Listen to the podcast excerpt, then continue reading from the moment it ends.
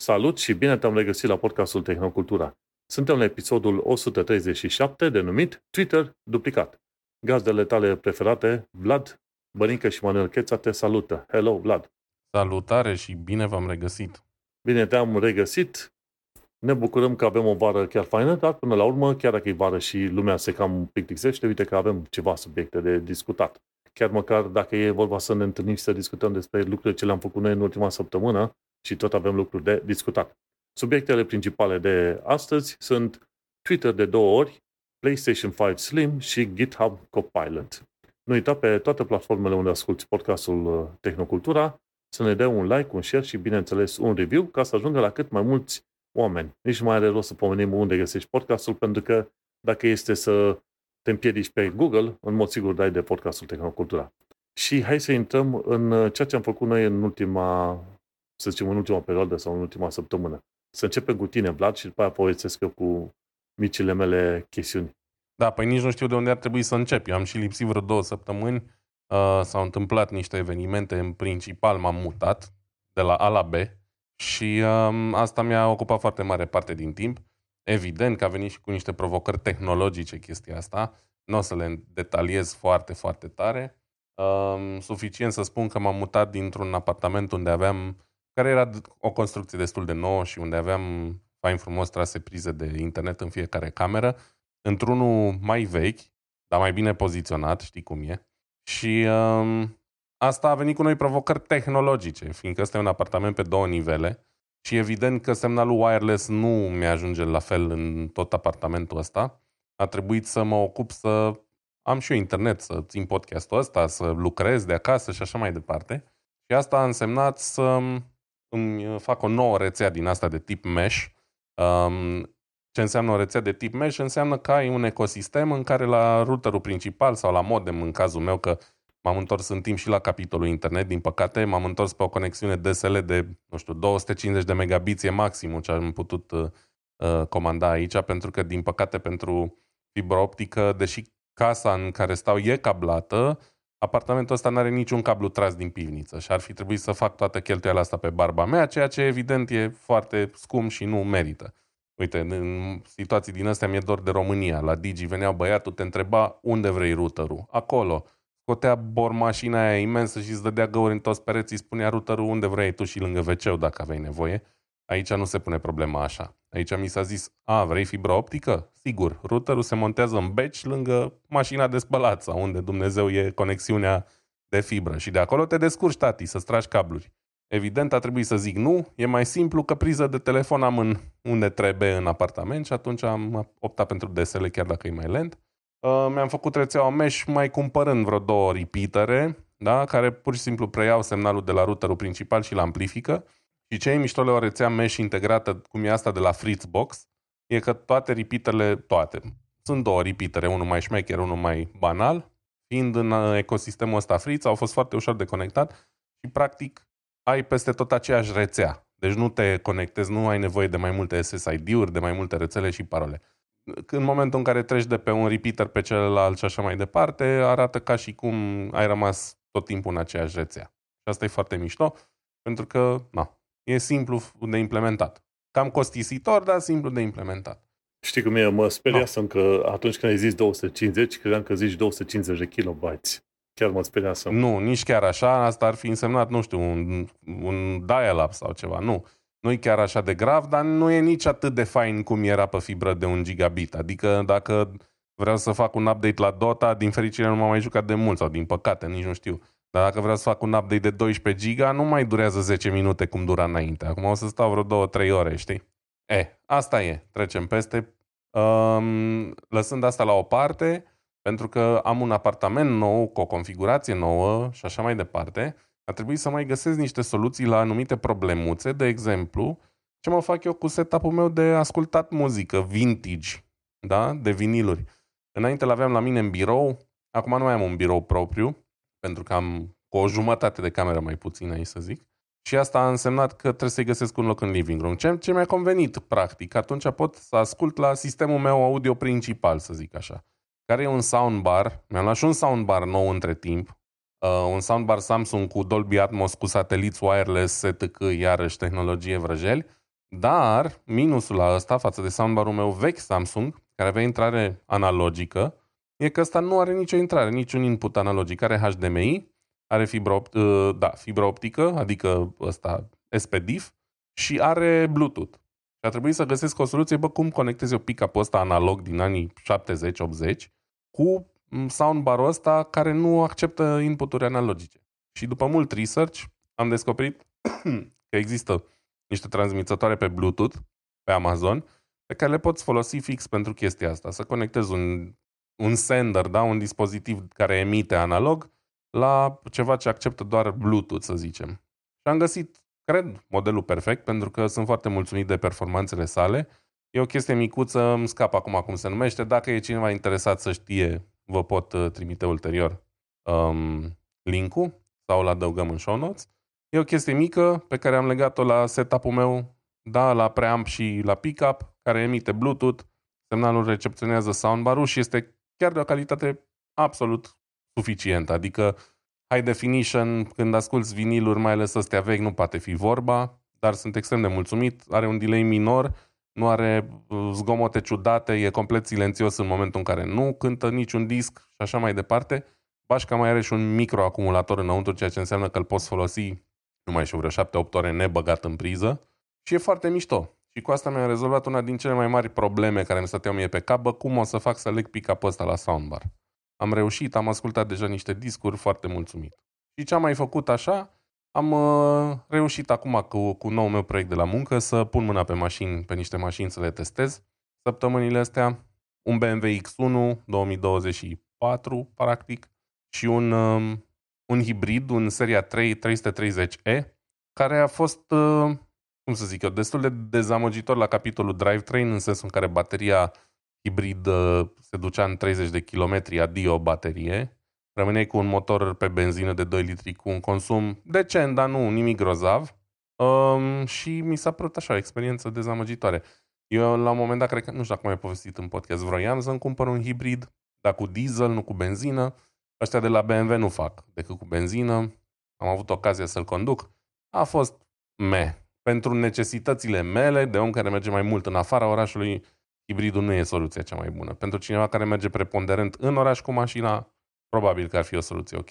Dar după 30 de km bateria e goală și pentru că nu are fast charging, asta pe care am avut-o eu, îți trebuie vreo 3 sau 4 ore ca să o încarci din nou, să mai mergi încă 30 de km cu ea. Nu prea e combinație, să zic așa. Dar, iarăși, cine merge în oraș și ajunge seara acasă, o încarcă, a doua zi are naveta 10 km până la muncă, 10 înapoi, absolut perfect și din când în când să ieși cu ea din oraș. Cam asta e, astea așa sunt condensate, cam ce am făcut eu, îți dai seama, ar mai fi multe lucruri, dar ce să fac? Nu pot să, să ocup tot uh, timpul cu chestia asta, că uite, au trecut deja 8 minute și numai eu am vorbit. Da, păi sunt multe de spus oricum, dacă trebuie să te gândești la tot ce, ce face omul zi în viața lui de zi cu zi.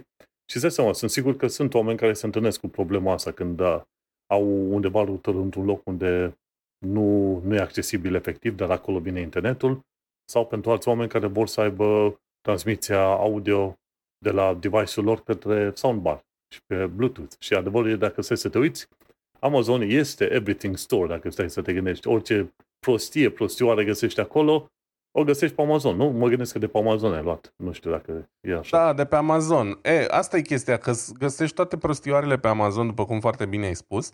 Și problema e care, adică chestia care mă doare pe mine e așa, bă, de la toate brandurile astea super mari și super consacrate, în domeniul, nu știu, audio, hi-fi sau nu hi-fi, low-fi, da? Dar care se ocupă cu echipament audio cu nu știu ce, toate device-urile de genul ăsta mai de nișă sunt produse de către niște firme chinezești de care n-ai auzit niciodată. Și stau și mă întreb, bă, da, dacă oamenii ăștia câștigă bani din așa ceva, ăilalți chiar n-ar putea să câștige? Că aș avea mult mai mare încredere, nu știu, exagerez acum, dar să zic un transmițător Bluetooth făcut de Sony, decât ăsta făcut de... Zic imediat mă încerc să o Da, asta chinezești au niște nume din la Chumbao Lao, ceva de genul ăsta. Asta e simplu de pronunțat, este Sonru Bluetooth Audio Adapter. Știi? Deci chiar nu n-ar face bani, uite, oamenii ăștia vând o gamă întreagă, nu un singur produs. Știi? Și e tehnologie care cred că e super simplă în ziua de azi.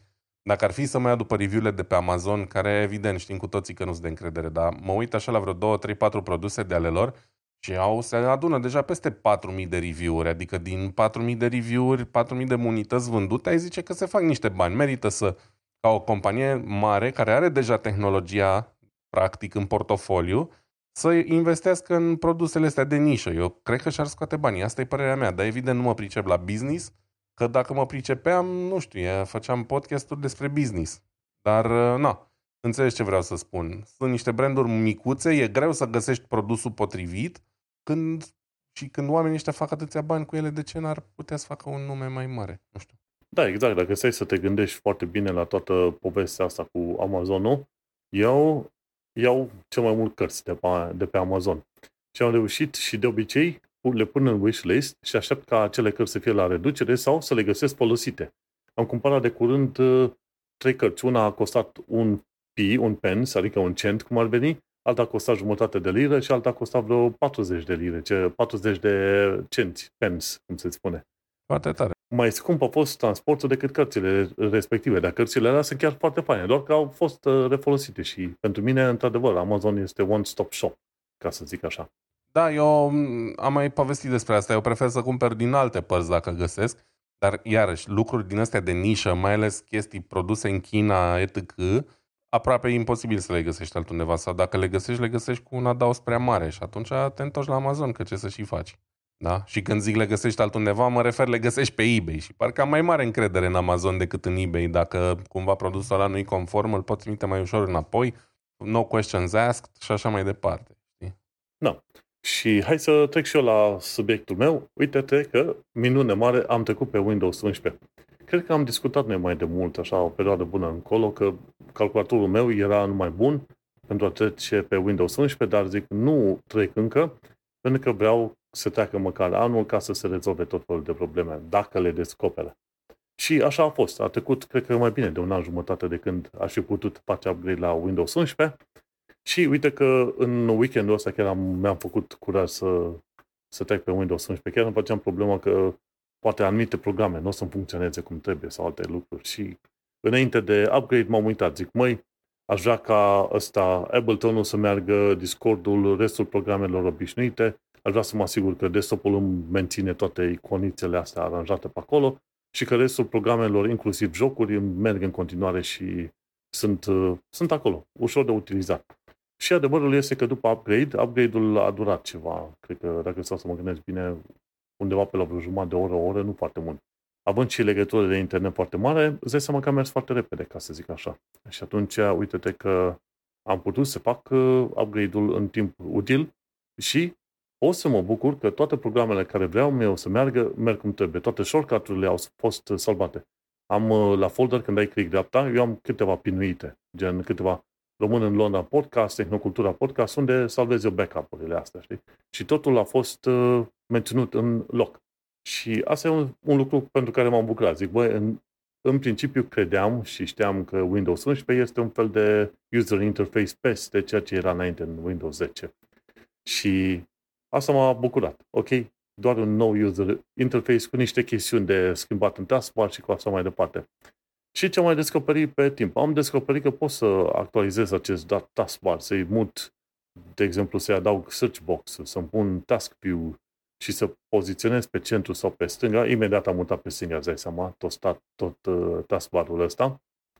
Așa. Ce mi-a mai plăcut? Uh, designul pare interesant, slick, nou, simpatic. Nu că e o revoluție, ca să zicem așa. Pe de altă parte, ce am mai descoperit e, uite că mi-e place când prind o fereastră și fac drag and drop și o mut în sus, pot să o mut pe jumătăți de ecran sau pe sferturi de ecran. Știi că la un moment dat în Windows 11, când muți fereastra respectivă înspre partea de sus a ecranului, îți apare un grilaj cu tot felul de configurații. Stânga, dreapta, patru dreptunghiuri, ceva de genul ăsta. Și poți să muți ferestrele în genul ăla. Și mi-a plăcut. Asta e o chestie interesantă. Are și un fel de desktop-uri. Poți să creezi mai multe, să setezi mai multe desktop-uri Chestia pe care Mac o are de foarte mult timp. Și nu era chiar foarte ușor pe Windows să ai mai multe desktop-uri. Și... și o chestie pe care eu nu înțeleg cum o folosești, că înțeleg funcția, dar eu n-am găsit-o niciodată foarte utilă. Pentru nici pe Mac, știi, nici pe nimic. Știi cum e? Este pentru oameni care sunt uh, super, super uh, dezorganizați, ca să zic așa. Deschid 40 de programe și le lasă deschise și atunci au nevoie să lucreze pe 4-5 în fereastră curentă, în desktop-ul curent și pe aia au nevoie să lucreze și în celălalt desktop pe alte chestii, știi? Și tocmai de Are aceea, sens. în cazul ăla, unde sunt oameni care, de exemplu, în, uh, în Chrome acum, eu am doar câteva taburi deschise. Două, trei pinuite pe care le-am întotdeauna pinuite, am show notes de la podcast și cam atât. Și mai am WhatsApp-ul pe care mai schimbăm două, trei vorbe. Dar în rest atât. De fiecare dată când am un task, rămân cu taburile și programele de, legate strict de task-ul ăla deschise. Atât. Minimul posibil. Alți oameni au 40-50 de taburi în Chrome. E nebunie totală. De ce crezi că până la urmă Chrome a inventat acea, să zicem, îmbunătățire de resurse, ca atunci când nu ești pe un tab mult timp, să chilerească tabul și când te duci înapoi pe tab, să-ți facă refresh la pagină. Are opțiunea asta Chrome-ul. De ce? Pentru că sunt oameni care deschid 80 de taburi și pe ale moare calculatorul și se întreabă de ce oare. Uite de aia. Da. Și trecând pe Windows 11, asta mi-a plăcut că poți să ai mai multe desktop-uri, organizare mai bună.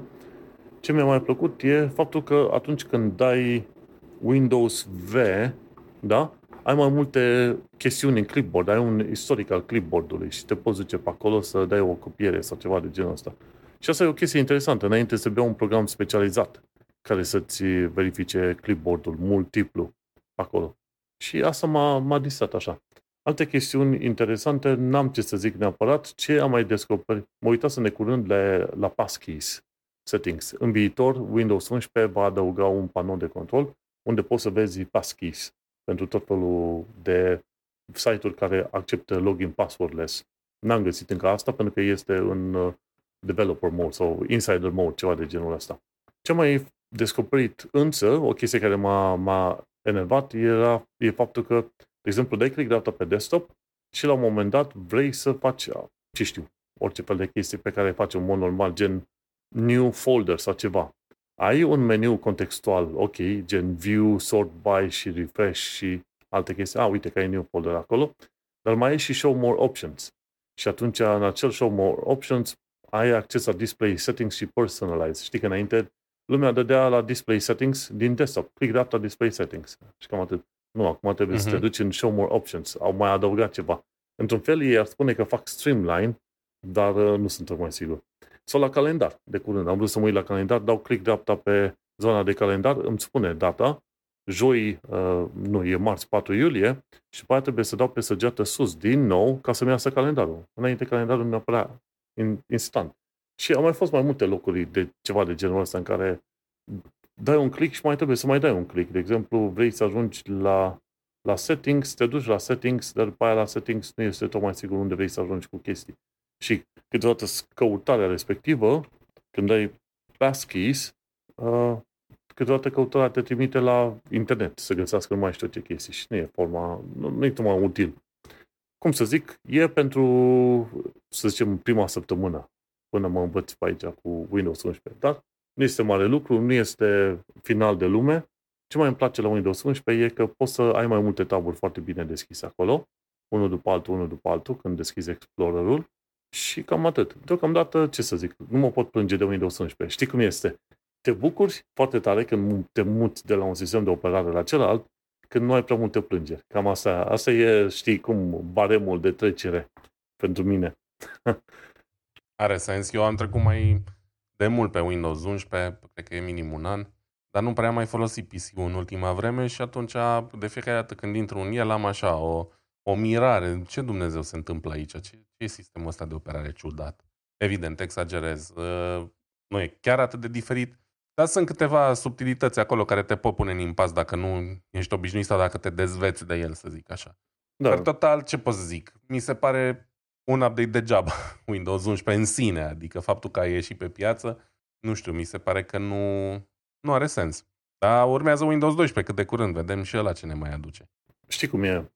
Până la urmă să nu uităm că există un motiv foarte clar pentru care ei au terminat cu Windows și au trecut pe Windows ce, 10, 11 și așa mai departe. E faptul că atunci când vrei să fii relativ cinstit cu clienții, cu oamenii, oamenii înșiși, ei vor să fie mințiți, da? Și minciuna mare prin care trăiește tot consumerul, tot clientul, este că voi primi ceva nou aproape în fiecare an. Dacă nu la un an, măcar la doi ani de zile să primești ceva nou. Și acel ceva nou poate să fie un, o nouă temă de Windows, o nouă temă de WordPress, ceva trebuie să fie ceva nou, pentru că altfel oamenii nu mai sunt uh, așa de strânși, strâns legat de brandul respectiv, nu? Și deși tehnic uh-huh. vorbind nouă ne-ar conveni să vedem un lucru că îl putem folosi 5-10 ani de zile, dar la nivel de psihologie cam, uh, cam eșuăm foarte mulți oameni. Vrem ceva nou. Și trebuie un antrenament special ca atunci când ai un lucru, să rămâi cu lucrul mult și bine fără să vrei să schimbi, de exemplu, telefonul la fiecare an, ceva de genul ăsta. Și sunt sigur că și cei de la Microsoft au făcut aceeași, același calcul și au zis, băi, ne-au scăzut, uh, ne-au scăzut uh, numărul de clienți, hai să-l mărim cum, mai facem un reskin, uh, reskin de Windows 10, îi băgăm niște iconițe pe aici, pe acolo, mutăm butoane și gata. Toată lumea e fericită. Cam așa ceva. Bun, și Bun. următoarea chestie ce mai aveam eu, uite ce am descoperit fain pe Twitter pe acolo, exosferă cu LED-uri. Deci dacă te duci la filmulețul respectiv, se numește Sfera cu S mare de la The Venetian Resort în Paradise, Nevada. Undeva în Nevada, în SUA, oamenii au făcut un, o clădire din asta sferică și pe din afara clădirii au pus multe LED-uri. Ei, și când te uiți acolo, eu credeam că până la urmă este, ce știu, o chestie randată din filme sau ceva pe acolo, dar când te uiți la sfera respectivă, într-adevăr, pare că e cât se poate de reală toată treaba aia. E o clădire foarte înaltă, foarte mare, în formă de sferă, în formă de dom și partea de exterior este din LED-uri.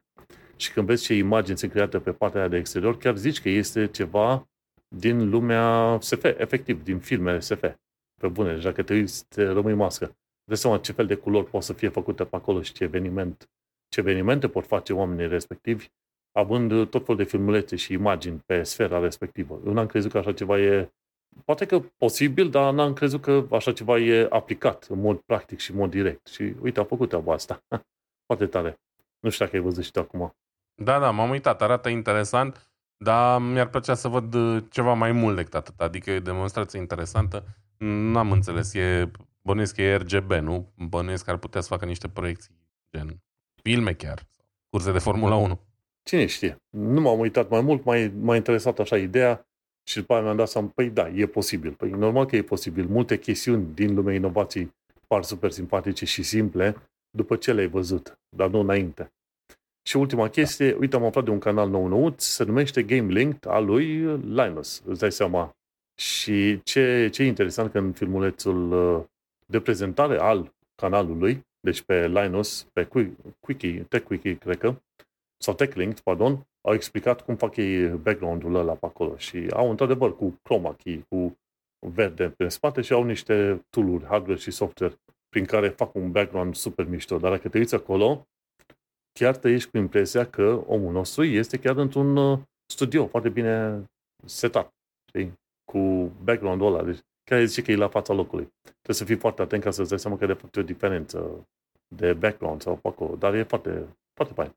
Oricum, canal nou, se numește Game Link, l-am descoperit, au un singur filmuleț. Sunt curios să văd cam uh, când vor publica următoarele filmulețe, că aș vrea să văd dacă vin și cu o perspectivă nouă, diferită față de celelalte canale pe care le mai urmăresc în lumea gamingului. Și cam atât cu mine în ultima săptămână. Um, stăteam așa și mă uitam acum peste lista de subiecte și mă gândeam că parcă ar avea mai mult sens să încep tu cu știrea ta despre Twitter ca să pot să continui eu cu știrea mea despre Twitter. Așa, să facem o treabă frumoasă. Că altfel, ce zic eu, după aia trebuie să zic și ce, și ce vrei tu să zici. Da. Așa că hai, dă-i Ok, bătaie. hai să încep eu pe aici. Uite, de la ZDNet, aflu că Twitter uh, limitează numărul de statusuri de citit pe zi. Și adevărul e că n-aveam de unde să știu treaba asta, deși mi se pare că i-am dat follow lui, lui Elon Musk la un moment dat. Și după aia cred că i-am dat unfollow și după aia follow din nou și după aia unfollow. Deci ceva de genul ăsta. Eu cred că i-am dat și bloc. N-are rost acum să te, să te gândești prea tare că e follow, nu follow, follow sau bloc. Dar uite-te că am aflat că Twitter mai de curând a stabilit o limită de statusuri pe care le citești pe zi.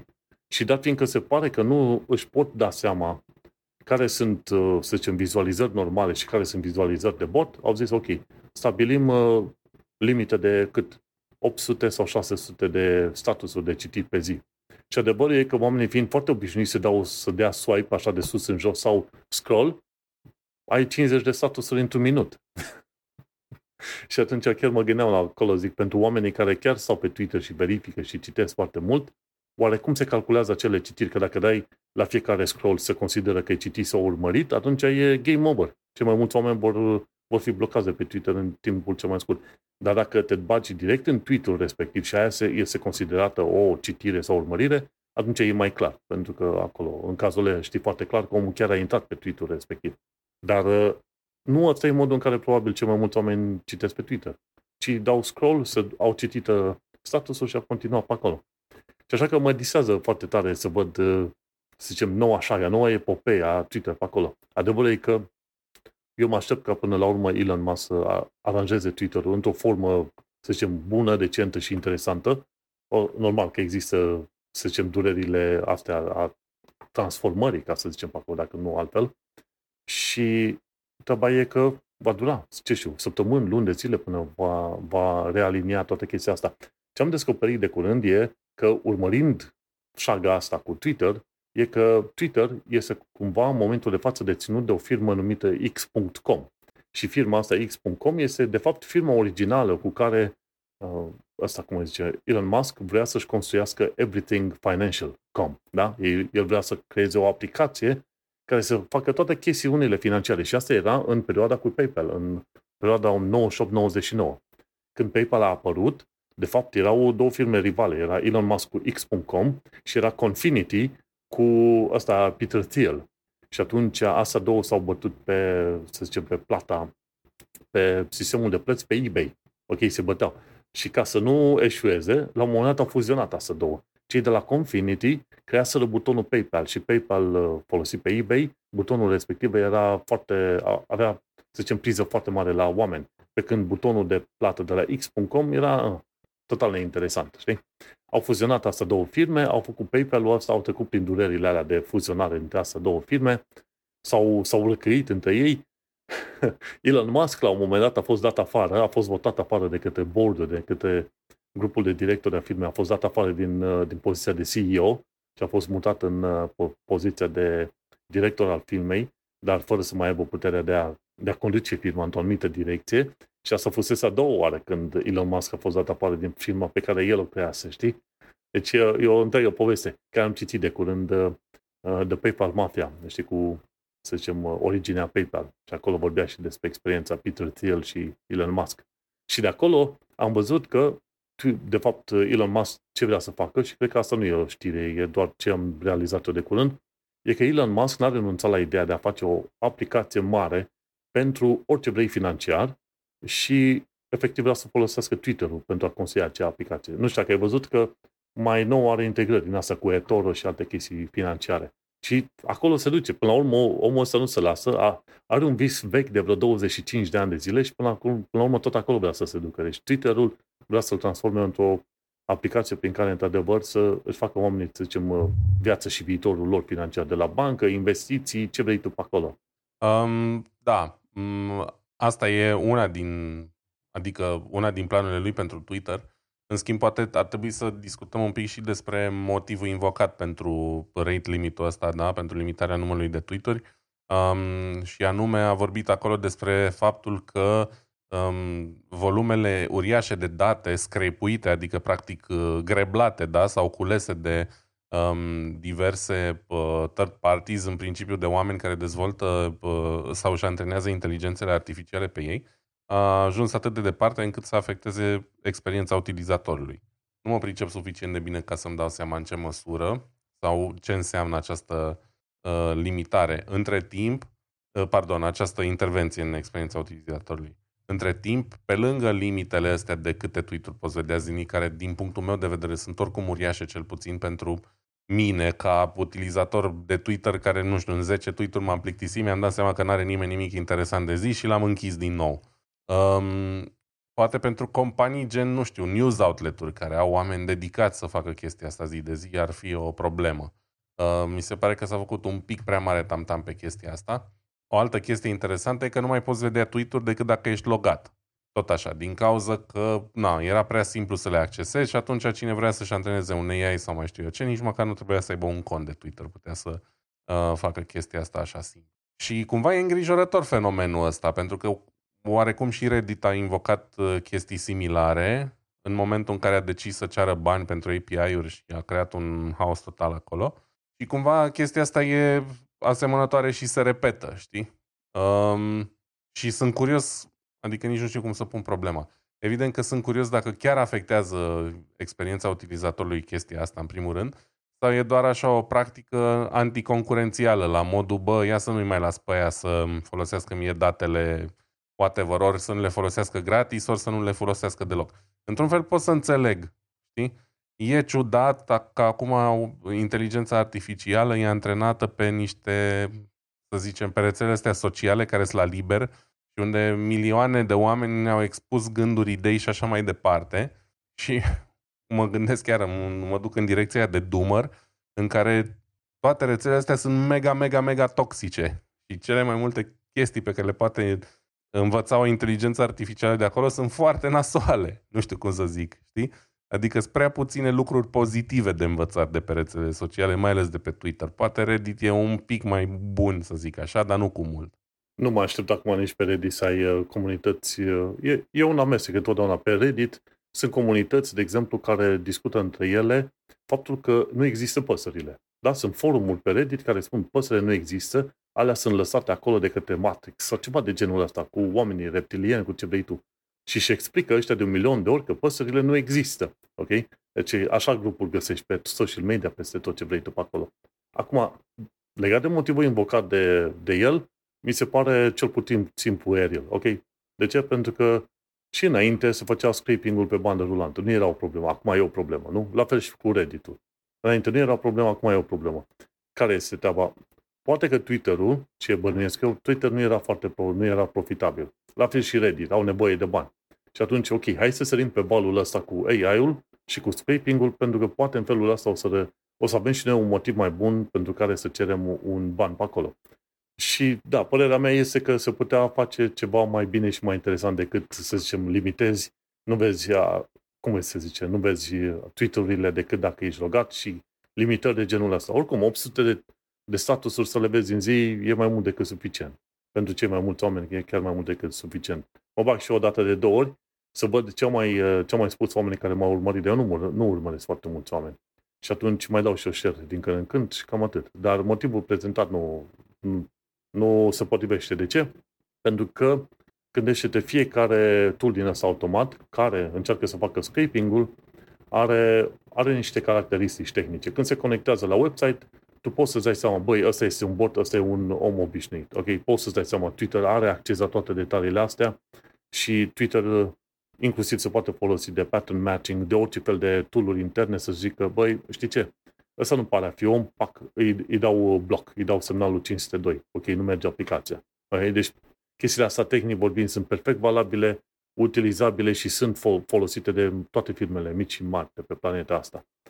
Deci singurul motiv pentru care până la urmă tot s-a scos chestia asta la ideală este faptul că, într-adevăr, le-ar trebui niște bani. Și acum încearcă să obțină și să forțeze oamenii niște bani și zic, băi, dacă tot v-am prins aici și sunteți audiență captivă, hai să vedem câți dintre voi scoateți un, un dolar sau doi pe acolo.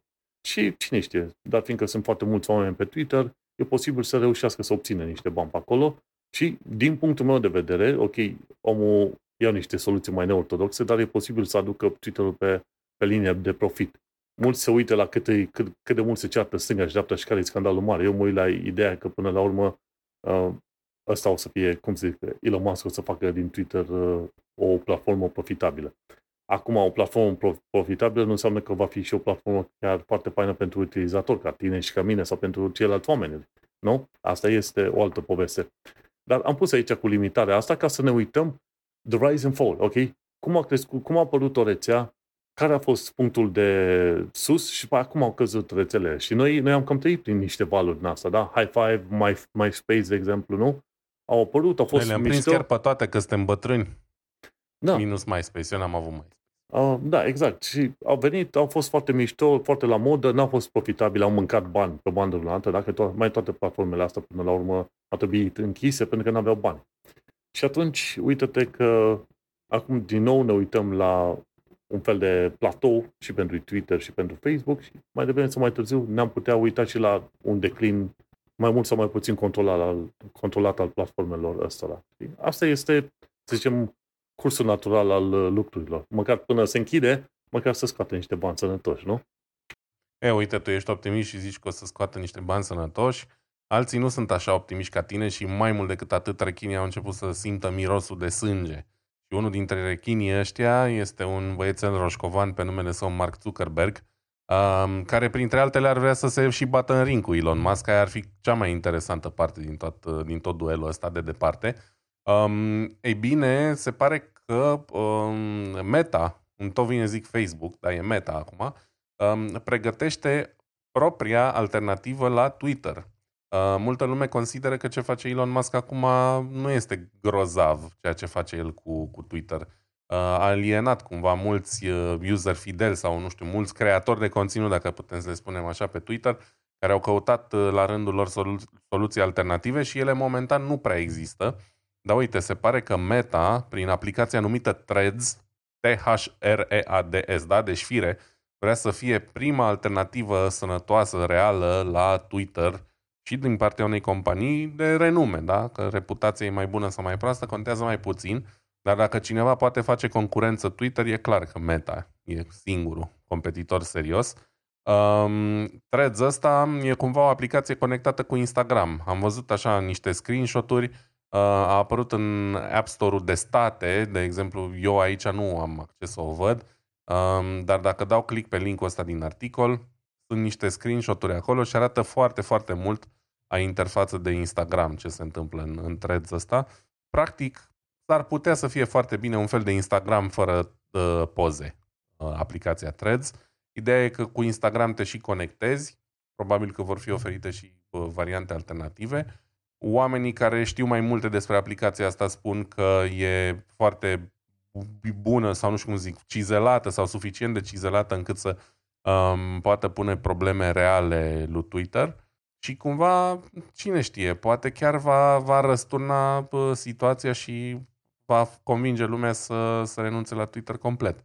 Evident, Meta nu are cea mai grozavă reputație, dar Instagram din toate produsele lor cred că e cel mai bun. Și dacă chestia asta se bazează pe Instagram, cumva nu e cel mai, nu e cel mai rău lucru, să zic așa. Va fi interesant de, de văzut bătălia asta. Um, pentru că, na, cum să zic, eu n-am fost niciodată un consumator avid de Twitter, am tot încercat, mai ales în ultima perioadă. Eu nu mă împac cu formatul ăla și nu mă împac cu butoanele și cu modul în care interacționezi și cu unde trebuie să apeși ca să vezi comentarii versus unde trebuie să apeși ca să dai reply și cu, înțelegi? Pentru că n-am fost acolo din day one, să zic așa, și acum, nu știu, par, pur și simplu nu îmi place Twitter deloc. Da? Mai intru pe acolo, mai comentez și eu mai interacționez din când în când, dar experiența nu mi-a plăcut niciodată.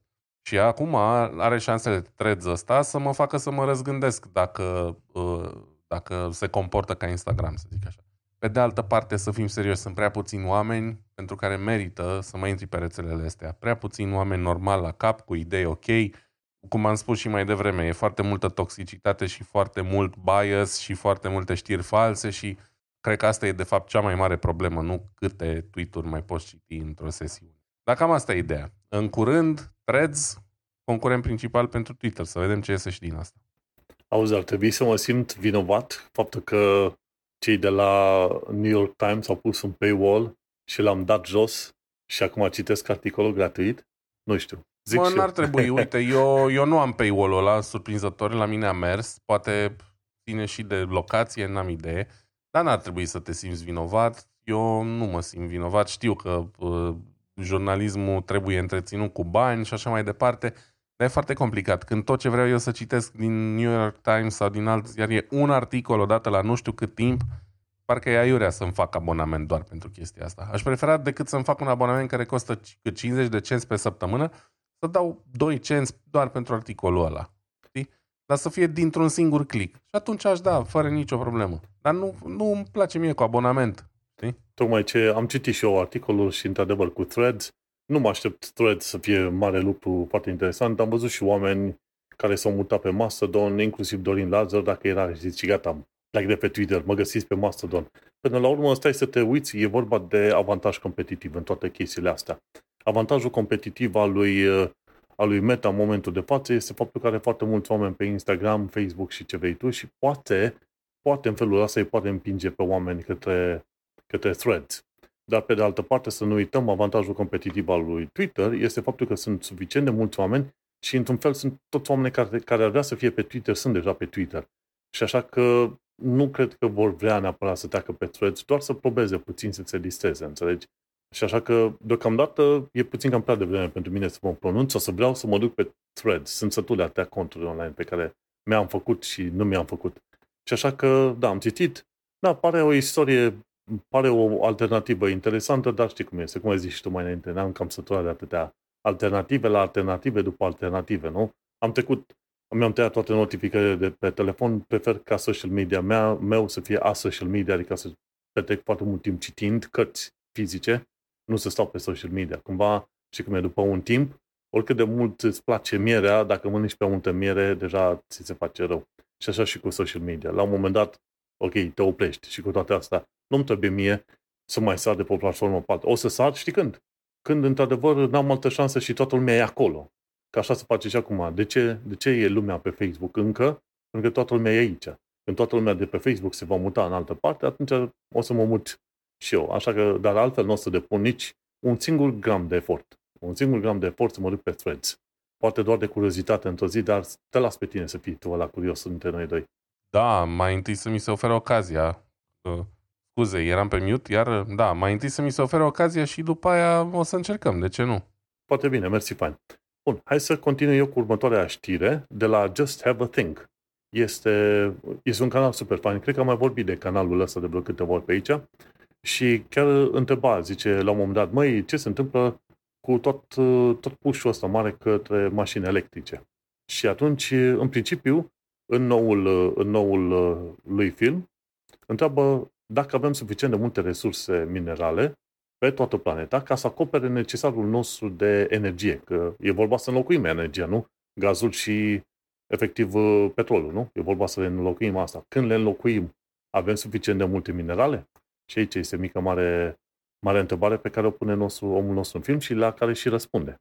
Și, în principiu, stai să intru și pe film acolo să văd chiar în uh, descrierea respectivă, și, în principiu, răspunsul scurt este da, uite, și am aflat cu ocazia asta faptul că există foarte multe nu că ar fi problema că, ok, unde și cum consum energia, ci e, se pune problema la un moment dat de faptul că există foarte multă energie care este numită rejected. Pentru prima oară în viața mea am aflat că există foarte multă energie rejected și mi se pare că o bună parte din energia asta e de la petrol și de la, stai să mă uit aici pe ăsta, e de la gaz natural. Și nu știam de conceptul ăsta de energie rejected. În, nu știu cum să traduc în limba română, că nu sunt în domeniu, dar uh, efectiv pierdută într-un fel. Și atunci stau să mă gândesc foarte bine că, opa, e o șansă pentru oameni. Când te gândești că unde era uh, studiul respectiv, discutăm de faptul că undeva pe la vreo 30%, dacă nu, ba nu, 65% din, efectiv din energie, este cumva rejected, 65% din gaz și petrol. Este o chestie absolut incredibilă. Și atunci zice, băi, dacă tot e vorba să avem nevoie de atât de multe mașini, deci milioane și zeci de milioane de mașini, de unde obținem unul atât de multă energie electrică, a doua de, de unde obținem suficient de multe baterii. Și chiar avusesem și o discuție în asta cu colegii la muncă și ziceau, băi, ce ne facem că nu avem suficient de mult litiu? Și am zis, ok, dacă nu ai suficient de mult litiu, te duci pe sodiu. Cum adică? Că e imposibil, că lumea abia știe ce litiu, dar mi să trecem pe sodiu. Da, dar nu e vorba de oameni obișnuiți. Câți oameni obișnuiți au o baterie de litiu ion sau litiu polimer în, în mână și încep să, să facă, să zicem, discursuri metafizice și chimice legate de bateria respectivă, nu? Marea majoritatea oamenilor iau bateria, o folosesc, merg mai departe. Atât. Tot ceea ce trebuie să știe ce mai mulți oameni e că funcționează și că nu o mănânci. Cam atâta. Nu? Nu se mănâncă bateria. Și așa că și în cazul ăsta există studii deja care se duc pe directe la altă, ok, hai să facem, uh, să facem baterii, să obținem sodiu. Întâmplarea face că găsești foarte mult sodiu chiar și în apa de mare. Și găsești foarte mult sodiu și în sare. Găsești sodiu în alți compuși chimici. Și atunci, uite-te că până la urmă, în materie de ce înseamnă elemente din astea chimice pentru tot felul de baterii ce am avea nevoie, există, se fac. E ok, e pe acolo. Și atunci o altă problemă care se punea, ok, cum facem cu faptul că energiile astea regenerabile nu sunt tocmai cele mai stabile? Păi există până la urmă, mi se pare, sute de puncte din astea uh, în, uh, pe lume unde discutăm de faptul că se folosește gravitația. Pumped, pumped hydro. Dacă ai auzit de pumped, pumped hydro, eu auzisem termenul, da, dar cumva l-am, l-am uitat așa, știi? Mi se pare una din cele mai bune idei, dar e foarte greu de implementat, foarte costisitor, cred. Foarte. Greu și ocupă super mult Dar spațiu. există deja sute de locuri pe planeta asta unde se întâmplă. În Africa, America de Sud, America de Nord și câteva locuri din Asia. Și pumped hydro ce înseamnă? Vine pârâul, vine apa de la pârâu și atunci tu apa respectivă prin niște pompe o ridici mai sus la un bazin la înălțime. Nu știu, la de obicei o diferență de înălțime cât de vreo 100-200 de metri, dacă nu chiar mai mult. Și acolo stochezi apa. Apa stocată în felul ăsta funcționează ca un fel de baterie și o numește, asta se numește într-un termen mai puțin obișnuit, îi zice baterie gravitațională. Și odată ce ai strâns acolo apa respectivă, când nu ai suficient de multă energie electrică de la eoliane, că nu bate vântul, nu nimic. Dai drumul la apa respectivă din uh, bazinul respectiv, din vârful dealului, să cadă la vale. Și în timp ce cade, bineînțeles că ai niște turbine care generează curent electric. Și așa rezolv problema, o, o, o parte din problemele astea legate de pumped hydro, știi? Și e super tare. Și se discută și, și foarte mult de, de faptul că în toată afacerea asta cu energie electrică, poți să te duci foarte bine și la energie nucleară. Și dacă investești suficient de mult timp și energie în, în energie nucleară, cum au făcut francezii, ajungi la o soluție chiar bunicică și faină, ca să zicem uh, așa. Și așa că, uitându-mă la filmulețul omului ăsta, chiar, într-adevăr, mi-a, mi-a crescut cumva starea de spirit legată de mașinile astea electrice. Știi că foarte mulți oameni zic, de unde avem atâtea materiale? Păi, schimbi uh, metalul folosit în baterie și, bineînțeles, schimbi și anumite tehnologii și poți să faci. Și să nu uităm că, până la urmă, ca civilizație, nu? Am trecut prin valuri din asta de inovație. Adică să, de la faptul că avem niște baterii, acum să avem de 100 de ori mai multe baterii, nu este un pas atât de mare pe cât a fost pasul de la zero baterii la o baterie. Știi? Și atunci aia e mai importantă. De acum încolo e o problemă de oarecum de inginerie, nu neapărat atâta de, de concept, de bani sau de resurse. Nu știu care este părerea ta legată de faptul că pe viitor vom avea zeci de milioane de mașini electrice și că unii oameni își fac problema că n-am avea materiale pentru ele. Materiale gen chimice. Um, eu cred că nu asta e problema, faptul că nu avem. Uh, sunt convins că sunt. Oricum, probabil că în puțin se investesc uh, mai mulți bani în momentul de față decât în dezvoltarea de noi baterii, poate doar în războaie.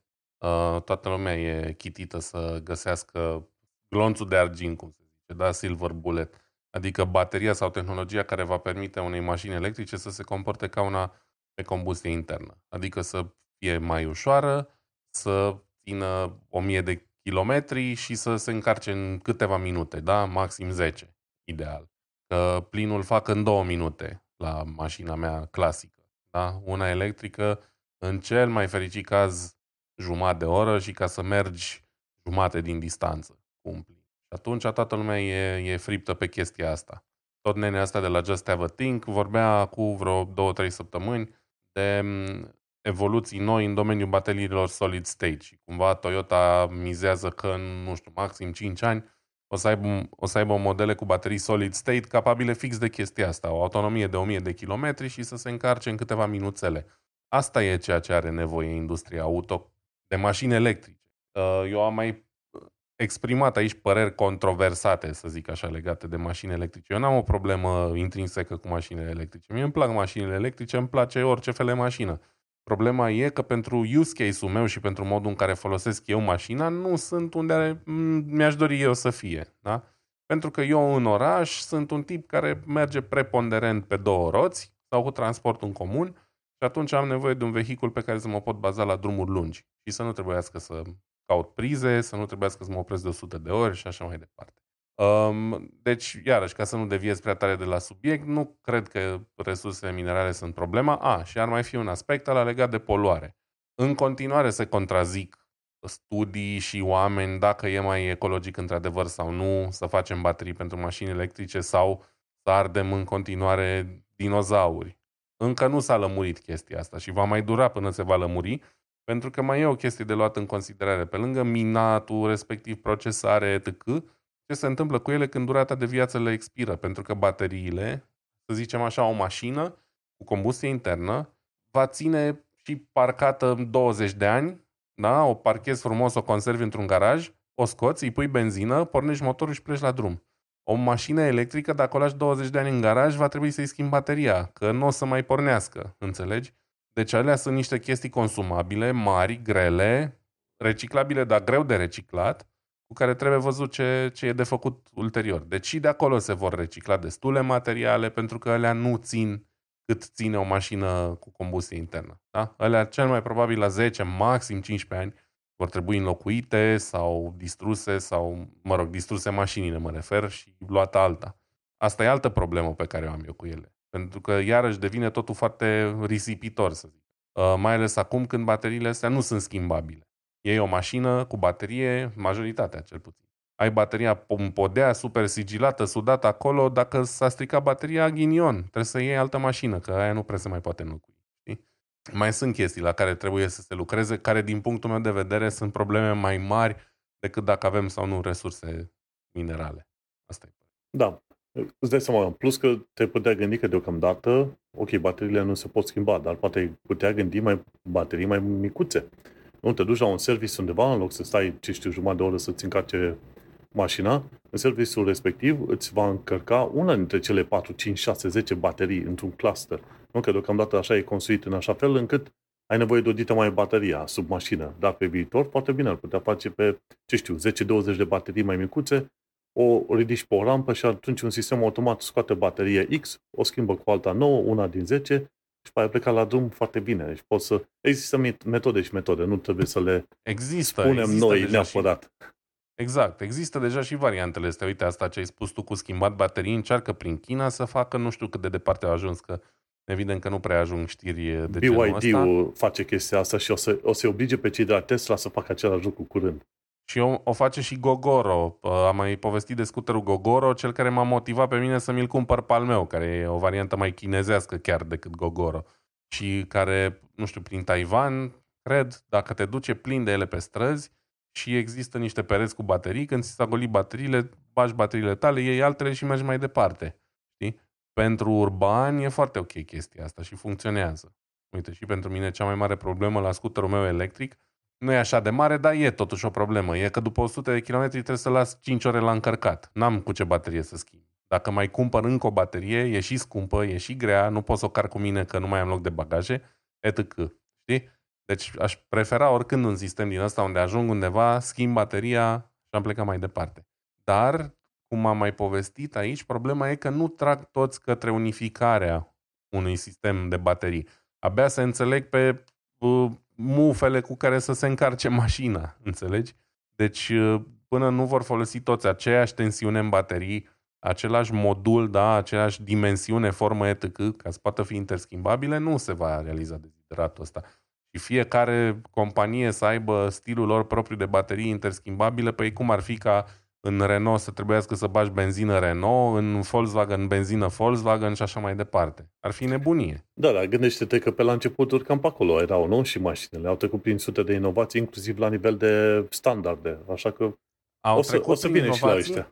Au trecut prin inovații, dar eu aș spera că am învățat din greșelile trecutului și nu le mai repetăm. Nu da? se întâmplă treaba asta. Nici la noi la muncă. Deci ca să spun aici, noi la ce lucrăm, dacă lucrăm de la un proiect la altul, dacă lucrează două echipe diferite la un proiect, dar fiecare vine într-o parte sau în alta, sunt situații în care nu se înțeleg echipele între ele să facă un pattern, un sistem de codare, de exemplu, de descrierea codului sau ceva. Unul vrea să folosească un pachet de funcție, un altul vrea să folosească altul și acolo te gândești. Deci dacă și în tot fel de filme, și nu găsești numai, în foarte multe chestiuni, găsești oameni care au o idee, alți oameni care au o altă idee și nu găsesc un punct comun și fiecare să zice pe partea lui. Și să nu uităm că până la urmă se bat și pe ideea că dacă una dintre firmele astea, cum este Tesla, da, a câștigat, Tesla, de fapt, în SUA, pe anumite locuri, este considerată standardul. Ok, e încărcătorul, mufa standard, aia o să folosim pe acolo, pe care și ce, General Motors și Ford deja au început să o folosească în SUA. Și atunci, de asta se și bat firmele astea între ele. Da? Eu am standardul meu, tu al tău, vedem care câștigă. Ăla care câștigă are mai multă expunere și probabil și mai mulți bani. De ce? De ce crezi că nu sunt încă pasionați? Și se va ajunge la un standard când, la un moment dat, fie intervin politicienii, fie până la urmă nu este un câștigător clar dintre toți aia pe acolo. Hai să trecem da. la subiectul tău, că altfel ne întindem până um, mâine. Așa e, e un subiect complex. Nu trebuie să fie un câștigător clar, dar cred că toți avem de câștigat din standardizarea unor chestii. Da? Până și în cărțile astea de standarde, de ISO și așa mai departe, se vorbește fix despre asta. Uh, cădeți de acord la un standard și com- faceți-vă concurență în interiorul acelor granițe. Da? Aia e cel mai, cel mai frumos. Da. Ce vor clienții? Vor un standard. Când îl vor? Yesterday. Cred că acum poți să vorbești și tu de știrea ta, foarte interesantă, de la The Verge. Da, știrea mea foarte interesantă. E interesantă pentru că e neobișnuit să citești așa ceva în presă și asta mi-a atras atenția. E vară și sunt foarte puține subiecte interesante, poate e mai bine așa, dar unul dintre astea e să citești că Microsoft dezvăluie viitorul PlayStation 5 Slim. Și am stat așa un pic și am citit, zic, bă, ăștia sigur au greșit titlul, n-are cum. Ceva e în neregulă aici. Am deschis articolul ăsta și am citit un pic și se pare că chiar așa e. Um, și cum a dezvăluit uh, Microsoft chestia asta e și mai amuzant. Um, ei au un proces pe rol cu FTC, care e Federal Trade Commission din Statele Unite, cum ar veni Consiliul Concurenței, să zicem așa, și um, au un proces mare legat de achiziția Blizzard Activision, au procese prin toată lumea pe tema asta, um, pentru că na, se consideră, cum îi zice, neconcurențial sau, mă rog, în fine, nu e bine ce au făcut ei, sau cel puțin așa cred um, procuraturile din diverse state. Și în, acest, în, această, în acest proces au venit Microsoft cu niște documente uh, în care scria foarte frumos că se așteaptă un PlayStation 5 Slim la, pe finalul acestui an. Era pur și simplu unul din lucrurile scrise în documentația din mi se pare foarte interesant. Evident că dacă cineva știe ce li se pregătește, e, e din partea celor de la Sony, e Microsoft, da? principalul concurent. Mi s-a părut interesant cum au licuit chestia asta. Sunt curios dacă Sony a fost în vreun fel părtaș, mă îndoiesc totuși ce părere are despre ce, despre ce s-a scris aici. Um, dar eu mă bucur pentru că îmi place ideea de, de PlayStation Slim. Toate PlayStation-urile pe care le-am avut eu au fost sau bine să mă gândesc. Și Sony a făcut chestia asta încă din prima generație de Sony PlayStation. Deci uh, ieșea modelul gras, cum mi se zice pe vremuri. Um, evident, tehnologia cea mai ultimul răcne TTC în anul lansării sale avea nevoie de niște spațiu, da? Pe măsură ce trecea timpul, bineînțeles, miniaturizarea ducea la obținerea aceleiași uh, puteri, acelorași, acelorași chipuri într-o suprafață mai mică și atunci s-a ajuns la variantele Slim. PlayStation 1 a avut 2, 3, 4, toate. Și acum am un PlayStation 4 Slim, am avut PlayStation 3 Slim, 2 Slim, 1, toate. Pe toate le-am avut numai Slim. Și pentru că până acum n-am îndrăznit să fac pasul ăsta, poate că asta m-ar convinge. Un PlayStation 5 Slim cu uh, disc uh, optic, da, cu reader de Blu-ray, ar fi, cred că, la care m-ar convinge să, să iau un PlayStation. Îmi place Sony, îmi place ecosistemul lor, dar nu-mi place cât de mare e PlayStation 5-ul ăsta normal. Chiar e foarte mare, nici nu ești găsi un loc pe aici, pe la mine, prin, prin sistem, să zic așa. Și cred că, de fapt, asta așteptam de multă vreme. Păi um, te gândești că PlayStation-urile sunt de fapt un PC, un calculator în toată regula. Acum nu mai sunt clasicele da. console, nu? Acum da, dar în fine, teoria de bază e aceeași, că chiar dacă nu foloseau niște procesoare x86 în trecut, era același lucru. Da, aveau niște procesoare care la un moment dat puteau fi miniaturizate. E bine, probabil că asta e ceea ce se întâmplă și acum. Uh, și ce, mai, ce e și mai interesant, despre ce s-a mai vorbit, este că Sony pregătește un nou dispozitiv handheld, un nou dispozitiv portabil Um, e interesant pentru că ultimul lor dispozitiv portabil, uh, PlayStation Vita, a fost considerat la momentul respectiv un semi-eșec sau poate chiar un eșec răsunător de unii. Uh, nu s-a vândut cum se așteptau, poate a fost un pic înaintea timpului său, um, pentru că a devenit mai popular ulterior, când Sony a mai investit, a continuat cumva să investească și să creadă în PlayStation Vita și a oferit inclusiv posibilitatea să joci remote pe PlayStation 4 um, jocuri de PlayStation 4 să le joci pe PlayStation Vita remote, ceea ce a fost o idee care cumva a reînviat PlayStation Vita și cred că dacă vrei acum să iei unul decent la mâna a doua, s-ar putea să coste cât costa nouă în 2011, vreo 300 de euro sau ceva de genul. Știi? Um, ceea ce e foarte interesant. Cum un dispozitiv care la vremea lui a fost subapreciat sau a fost considerat un eșec, a avut parte așa de o renaștere. Uh, da? Și acum asta le-a dat din nou un impuls celor de la Sony să mai creeze, să mai încerce cu încă un dispozitiv portabil. Până la urmă, suntem în era dispozitivelor portabile. Um, Nintendo Switch a avut un succes enorm, deși nu l-ar fi meritat din punctul meu de vedere pentru că a venit cu hardware învechit, dar asta era posibil la momentul respectiv. Uh, by the way, acum se vorbește și despre un Switch 2. Uh, iar în ultimii 2 ani au apărut zeci de uh, computere portabile, stil consolă uh, din asta mobilă. Am vorbit de ROG Ally, care cumva e unul din cele mai celebre, să zic. Steam Deck și așa mai departe. Deci toată lumea, pentru că există uh, tehnologie suficient de mică și suficient de puternică încât să-ți poată oferi experiențe similare cu cei pe PC, vrea chestii portabile. Și apropo de ROG Ally, am reușit să și testez unul. De curând, din greșeală, am fost la un magazin de ăsta de electronice pe aici, la Saturn, și avea un expus și m-am jucat niște raliu pe el. Nu mergea grozav, dar într-adevăr era cu setele date tare. Bă, dar e interesant să te joci, să ai portabil un joc de PC în toată regula, să l ai în mâini, să te joci pe el și știi că poți să legi oricând la un televizor și să te joci și pe televizor dacă vrei. Și că are Windows 10 sau ce are pe el și poate fi și un oarecum un laptop dacă îi pui o tastatură și un mouse, știi? Deci dispozitivele astea foarte, foarte complexe, cred că astea sunt cumva viitorul, mai ales în materie de gaming. Complexe și uh, portabile. Da, e interesantă ideea. Joci pe dispozitivul portabil, îl aduci acasă și pe continui joacă pe desktop. Nu? Da, e mișto asta. Am făcut pe Switch și mi-a plăcut.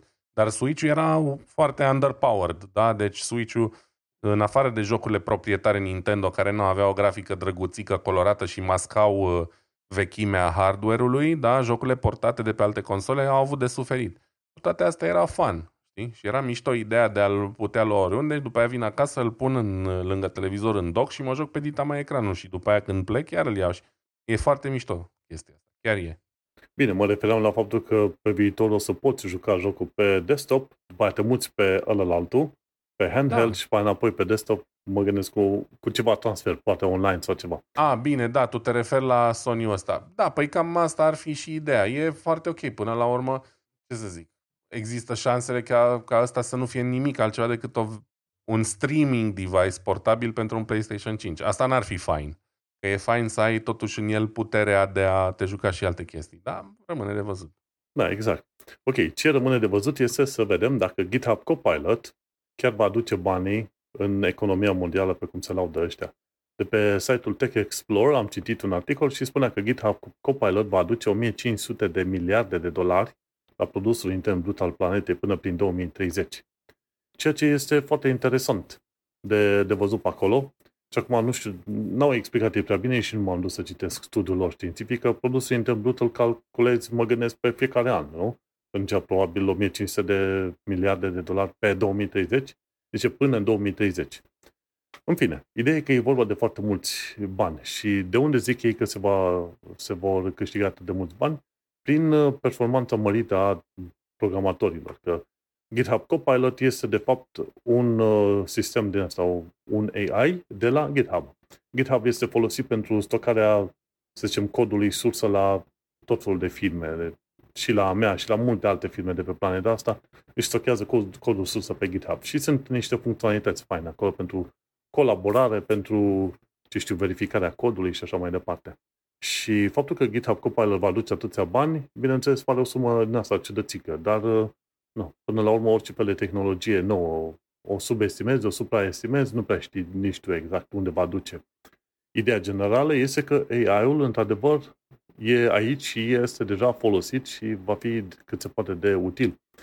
Și ce mi-a plăcut să văd din articolul respectiv e faptul că din 100 de milioane de developeri pe GitHub, un milion au folosit uh, acest GitHub Copilot, deci 1%, ceea ce e un lucru destul de bunicel. În condițiile în care și la noi la firmă și în multe alte firme este un ban general de a folosi GitHub Copilot sau ChatGPT. În principiu, deocamdată sunt în research mode. La tot felul de firme, hai să lăsăm pe vreo câțiva developer, le dăm voie, le dăm niște o fișă a postului specifică să folosească tool astea, să vedem unde ajunge. Dar deocamdată sunt banate pe, în, pe foarte multe, să zicem, în foarte multe firme. Și totuși, uite că un milion de oameni folosesc GitHub Copilot. Și interesantă chestie este că 30% din sugestiile de la GitHub Copilot au fost acceptate, ceea ce este un lucru bun. De seama, din tot codul pe care trebuie să-l faci să-l gândești, 30% să fie acceptat înseamnă că teoretic cu 30% tai timpul, dacă nu chiar mai mult, timpul de descriere a codului. Plus că, dacă stai să te uiți, tu lași niște comentarii în fișier, da? slash, slash, pe aia comentariul respectiv și spui, vreau ca programul sau să uh, fie o funcție care face adunare. Și atunci GitHub Copilot citește textul scris de tine și face programul și te întreabă, vrei să-l aprob? Da, îl aprob. Puf, ți-l pune în, uh, în cod acolo. Și dar fiindcă foarte multe chestiuni pe care noi trebuie să le facem în, ca și la, ca front-end developer sau web developer, foarte multe sunt repetitive. E, ar fi chiar simplu să zici, ok, fă o funcție care preia datele astea și expune, îmi, îmi dă înapoi datele următoare și fă următoarea transformare pe parcurs. Și de ce să scrii tu codul ăla când poți să-i dai așa pe acolo, știi? Plus că developeri sunt obișnuiți să meargă pe forumul de developer numit Stack Overflow și să dea copy-paste acolo. Deja se întâmplă treaba asta. Și că să fim serioși, chiar dacă e interzis, e interzis în multe locuri, dar foarte multă lume îl va folosi oricum. Poate nu direct pe PC-ul de muncă, dar pe un PC secundar și după aia copiezi de acolo-acolo, că n-au de unde să știe. Sunt, sunt tool de urmărire, că de exemplu la mine pe laptopul meu de muncă am vreo 6-7 tool de urmărire. Deci păi nu, nu, nu. nu pot să instalez orice vreau eu acolo, știi? Eu asta zic, că îți instalezi pe calculatorul privat și cu copy-paste iei pe ăla de muncă după aia, de exemplu. Da, am trăit și în vedea. Deocamdată nu m-am, nu m-am băgat la asta să mă risc, dar ca să învăț de unul singur, m-am, m-am jucat cu ChatGPT cel puțin, nu cu Copilot, pentru că pentru Copilot trebuie să plătești, mi se pare, vreo 10 dolari pe lună acolo. O să-l testez doar de, de formă la un moment dat, să vedem cum este și vom, vom tăi. Și asta este interesantă chestie, este faptul că în ceea ce spune ei pe acolo, este că proiectele de software development vor fi, să zicem, accelerate cu vreo 55%. Cam asta e ceea ce zic ei în articolul respectiv. Ceea ce este foarte interesant, îți dai seama, să te duci ca developer și să, efectiv, dacă stai să te uiți, să-ți faci munca în jumătate din timpul pe care îl faci. Oricum, dacă sunt să ne uităm, depinde de firma în care lucrezi. De exemplu, dacă lucrezi într-o firmă mare, o groază de timp va fi consumat de meeting-uri. Vrei, nu vrei, acolo vei fi, ca developer, îți vei, îți vei pierde viacul și zilele. Dacă lucrezi, da, exact. Dacă lucrezi în startup-uri, acolo se cere mai multă muncă și mai puține meeting-uri și acolo cred că cel puțin startup-urile vor avea un beneficiu mult mai mare de pe urma GitHub Copilot decât firmele mari. Pentru că firmele mari au multe birocrație. Vrei, nu vrei, cam asta se întâmplă. Cu cât crește firma mai mare, se întâmplă două chestiuni interesante. Talentul interior, da, talent, cum îi zic ăștia oamenii, nu vrei să-i pierzi și atunci ce faci? Îi promovezi pe poziții de management. Dar ca, ca să promovezi pe, aia, pe poziție de management, mai trebuie să angajezi 2-3 oameni ca să fie justificată poziția de management. Și așa, structura crește, crește mai stufoasă și descoperi că probabil jumătate din oameni chiar nu sunt necesari pentru firma respectivă. Și o altă chestie care se întâmplă la firmele astea mari este faptul că dacă ai început cu o sumă, cu o grupă de oameni excepționali, pe măsură ce crește firma, Uh, să zicem, calitatea oamenilor aduși în firmă vor fi, se va uh, micșora, va scădea, ca să zic așa.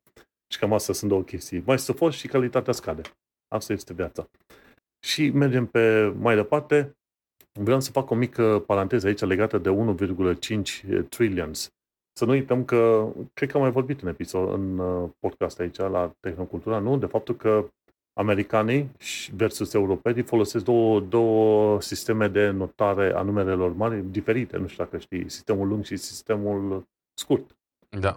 Și efectiv, sistemul uh, lung, scurt la americani e 1000 la puterea n. Și atunci zici 1000 la puterea a doua e 1 million.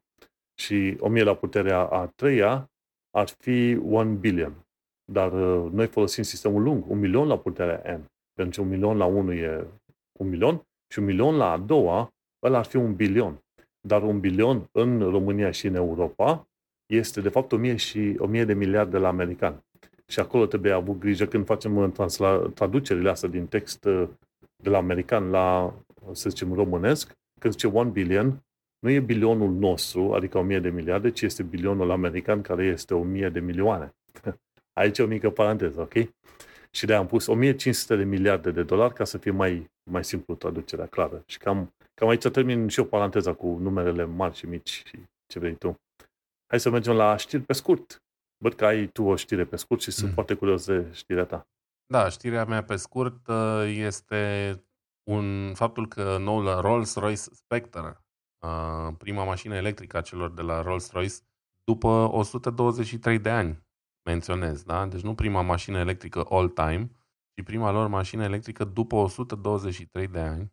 A fost lansată și se numește Rolls-Royce Spectre. Și între noi fie vorba, eu am văzut-o deja de mai de mult, că nu, acolo pe unde lucrez eu. Um, dar um, arată drăguț, na, arată Rolls-Royce, are farele nasoale ca pe seria 7, că practic sunt împărțite cu seria 7 și nu-mi plac mie în mod deosebit, dar na, nu sunt eu publicul ținta al acestei mașini, așa că o să mă abțin. Um, asta am aflat interesant din articolul ăsta, că Rolls-Royce, care evident n-a început, uh, pare rău, n-a început prin a produce mașini um, normale, mașini convenționale, ci a început cu alte uh, chestii, cu dinamuri, cu motoare electrice de macarale și așa mai departe.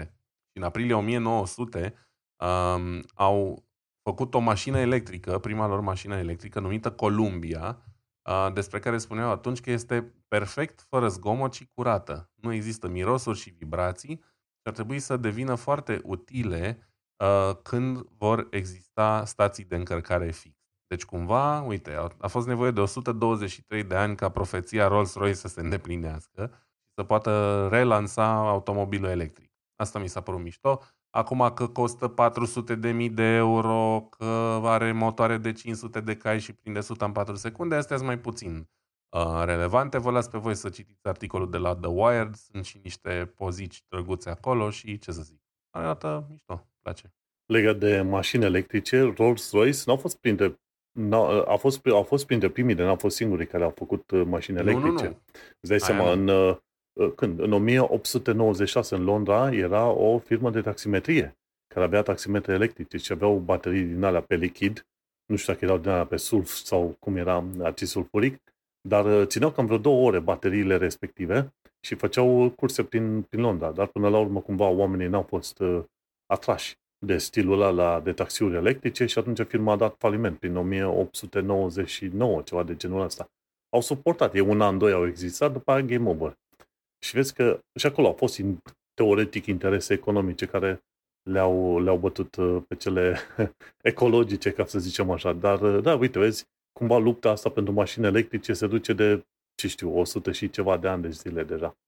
Hai să mergem la următoarea mea știre, e de la Hot Cars, nu știu cum am ajuns acolo. Uh, heads-up display pentru mașini poate fi chiar util și mi se pare că deja se testează heads-up display dacă nu există deja la anumite variante de Mercedes. Și interesantă chestie ci că munca cea mare este să faci ca acele heads-up displays să fie cu adevărat utile, adică să reflecte bine din partea interioară a parbrizului și să-ți arate și chestiuni spațiale, adică dacă tu trebuie să faci curba la stângă la următoarea intersecție, săgeata să fie micuță și să-ți arate cumva că gravitează deasupra, să zicem, uh, străzii sau intersecției respective unde trebuie să mergi tu la stânga. Demonstrațiile din, uh, uh, cum să zic, din articolul ăsta sunt chiar foarte interesante și, într-adevăr, e ca în jocurile alea video, unde îți arată waypoints și te duci pe acolo, numai că e în sistem de heads-up display. Mercedes îl are, pe viitor probabil și alte mașini vor, vor avea și mă gândesc că poate multe mașini vor merge pe direcția respectivă, atâta timp cât ai informațiile relevante, gen viteza, direcția de mers și dacă ai uh, depășit viteza sau dacă ești în limita legală a vitezei pe acolo, chestiile astea sunt, uh, ar fi chiar foarte fain și probabil, nu că ar fi, mai devreme sau mai târziu o să le vedem la, la mai toate mașinile. Atâta timp cât nu trebuie să-ți iei vederea de la drum, să te uiți la dashboard, la panoul de control la ăsta la altul, atunci uh, o să fie o, o chestiune foarte fain de adăugat în mașinile obișnuite. Peste, poate peste 10 ani. Nu știu care e părerea ta. Da, poate peste 10 ani. Um, eu am mai condus, uite, și mașinile astea pe care le-am testat uh, săptămânile astea aveau heads-up display. Nu era din la adaptiv și oricum, cum să zic, dacă nu folosești navigația mașinii, nici nu ai parte de el, știi? Adică nu prea e compatibil cu Google Maps, Waze și așa mai departe. Um, pot să zic că are o utilitate destul de limitată pentru mine, poate și din cauza că eu sunt mai înalt decât media, și atunci văd heads-up-ul ăla undeva prea jos și tot trebuie să refocalizez de fiecare dată când mă uit la el. Și atunci că mă uit pe heads-up display-ul ăla sau că mă uit încă 2 cm mai jos pe display-ul mașinii, mi-e cam tot una, știi? Um, asta cu augmentatul, ce să zic, doar dacă ai foarte mare încredere că indicațiile alea sunt super precise. Altfel, sunt multe intersecții în care o să mergi prea devreme, o să faci stânga, ori prea târziu. Știi? Asta o zic din experiența cu GPS-ul normal, care uneori o ia înainte, uneori îți arată prea târziu și așa mai departe. Um, e mișto o funcție de genul ăsta de la condus noaptea. Mi-ar plăcea mai mult să-mi arate liniile pe care eu nu le văd în distanță, marcajele drumului și eventual dacă vine un om, un cățel, un purcel pe drum, decât treaba cu săgeți. Dar per total, ce să zic, momentan este doar o demonstrație de tehnologie. Nu e foarte, foarte util. Cum foarte bun așa, un thank you de informație. Și o ultimă știre, pe scurt, de la Wall Street Journal, ci că cum identifică Shazam 23 de melodii pe minut. Este un filmuleț chiar foarte fain. Dar în momentul în care am aflat că Shazam a fost de fapt cumpărat de Apple și este oferit ca aplicație gratuită pe Apple Store. Nu știam treaba asta. E practic integrat cu iOS-ul, adică ai și un buton dedicat în, în interfață. Sau poți vorbești cu Siri să-i zici ce melodie e asta și deschide Shazam. Uite că nu știam de asta, dar uh, nu am telefon pe iPhone. Am în uh, Pixel aici, pe care ți-l arăt ție, are o funcție de identificare a melodiilor. Probabil funcționează tot așa ca Shazamul. Și când sunt într-un loc și aștept mai mult de un minut, două și o melodie pe fundal, deja una, două mi arată un mesaj, zice, asta e melodia pe care o ascult în momentul de față. Și e chiar uh, faină. Și chiar mă interesa să știu cam cum identifică Shazam melodia, deși băneam că până la urmă se folosește acea histogramă și au făcut o amprentă, fac amprentă pentru fiecare melodie și atunci ei, când fac o amprentă în asta pentru melodie, îți dai seama că au tot fel de puncte de conexiuni pe acolo. Există un grafic al punctelor. Și bineînțeles că nu verifică toate punctele respective. Ei sunt interesați în, în secțiunea de melodie pe care o trimis tu de o secundă, două, ei sunt interesați să verifice dacă există câteva puncte comune pe acolo. Și într-adevăr există, că de la o melodie la alta, dacă e exact aceeași melodie, când o asculti prin orice fel de alt instrument, până la urmă histograma tot punctele alea o să ți le arate. Și așa se face, cum să zice, zicem, verificarea și identificarea. Nu știam că înainte se putea trimite cumva o melodie MIDI prin SMS sau prin MMS, ca Shazam să spună înapoi ce melodie este. Foarte interesant serviciul ăla din trecut de la Shazam. Dar uite, vezi, tehnologie super mișto, integrată, Apple a cumpărat și nu știam treaba asta și o chestie chiar utilă. Ajungem din nou la, la ideea că aproape orice fel de muzică, melodie o poți gândi și inventa, poate fi redusă la chestiuni matematice, nu? Că de-aia și noi facem editările astea audio cu Audacity și ce vrei tu. De ce? Pentru că se pot reduce la tot fel de funcții matematice, inclusiv timpul nostru vocal al amândurora. Dar atât, a fost o curiozitate de-a mea și uite că am aflat și eu despre Shazam cum funcționează. Și cam atât cu știrile noastre pe scurt. Ai ceva de uh, un shameless plugs de pomenit? Absolut nimic. Sunt cu minte. Distrați-vă, e vară, mergeți la ștran, mergeți la mare. Uh, nu uitați să fiți buni, să faceți o donație și cam atâta. Să nu faceți toxinfecție. da, foarte bună treaba asta.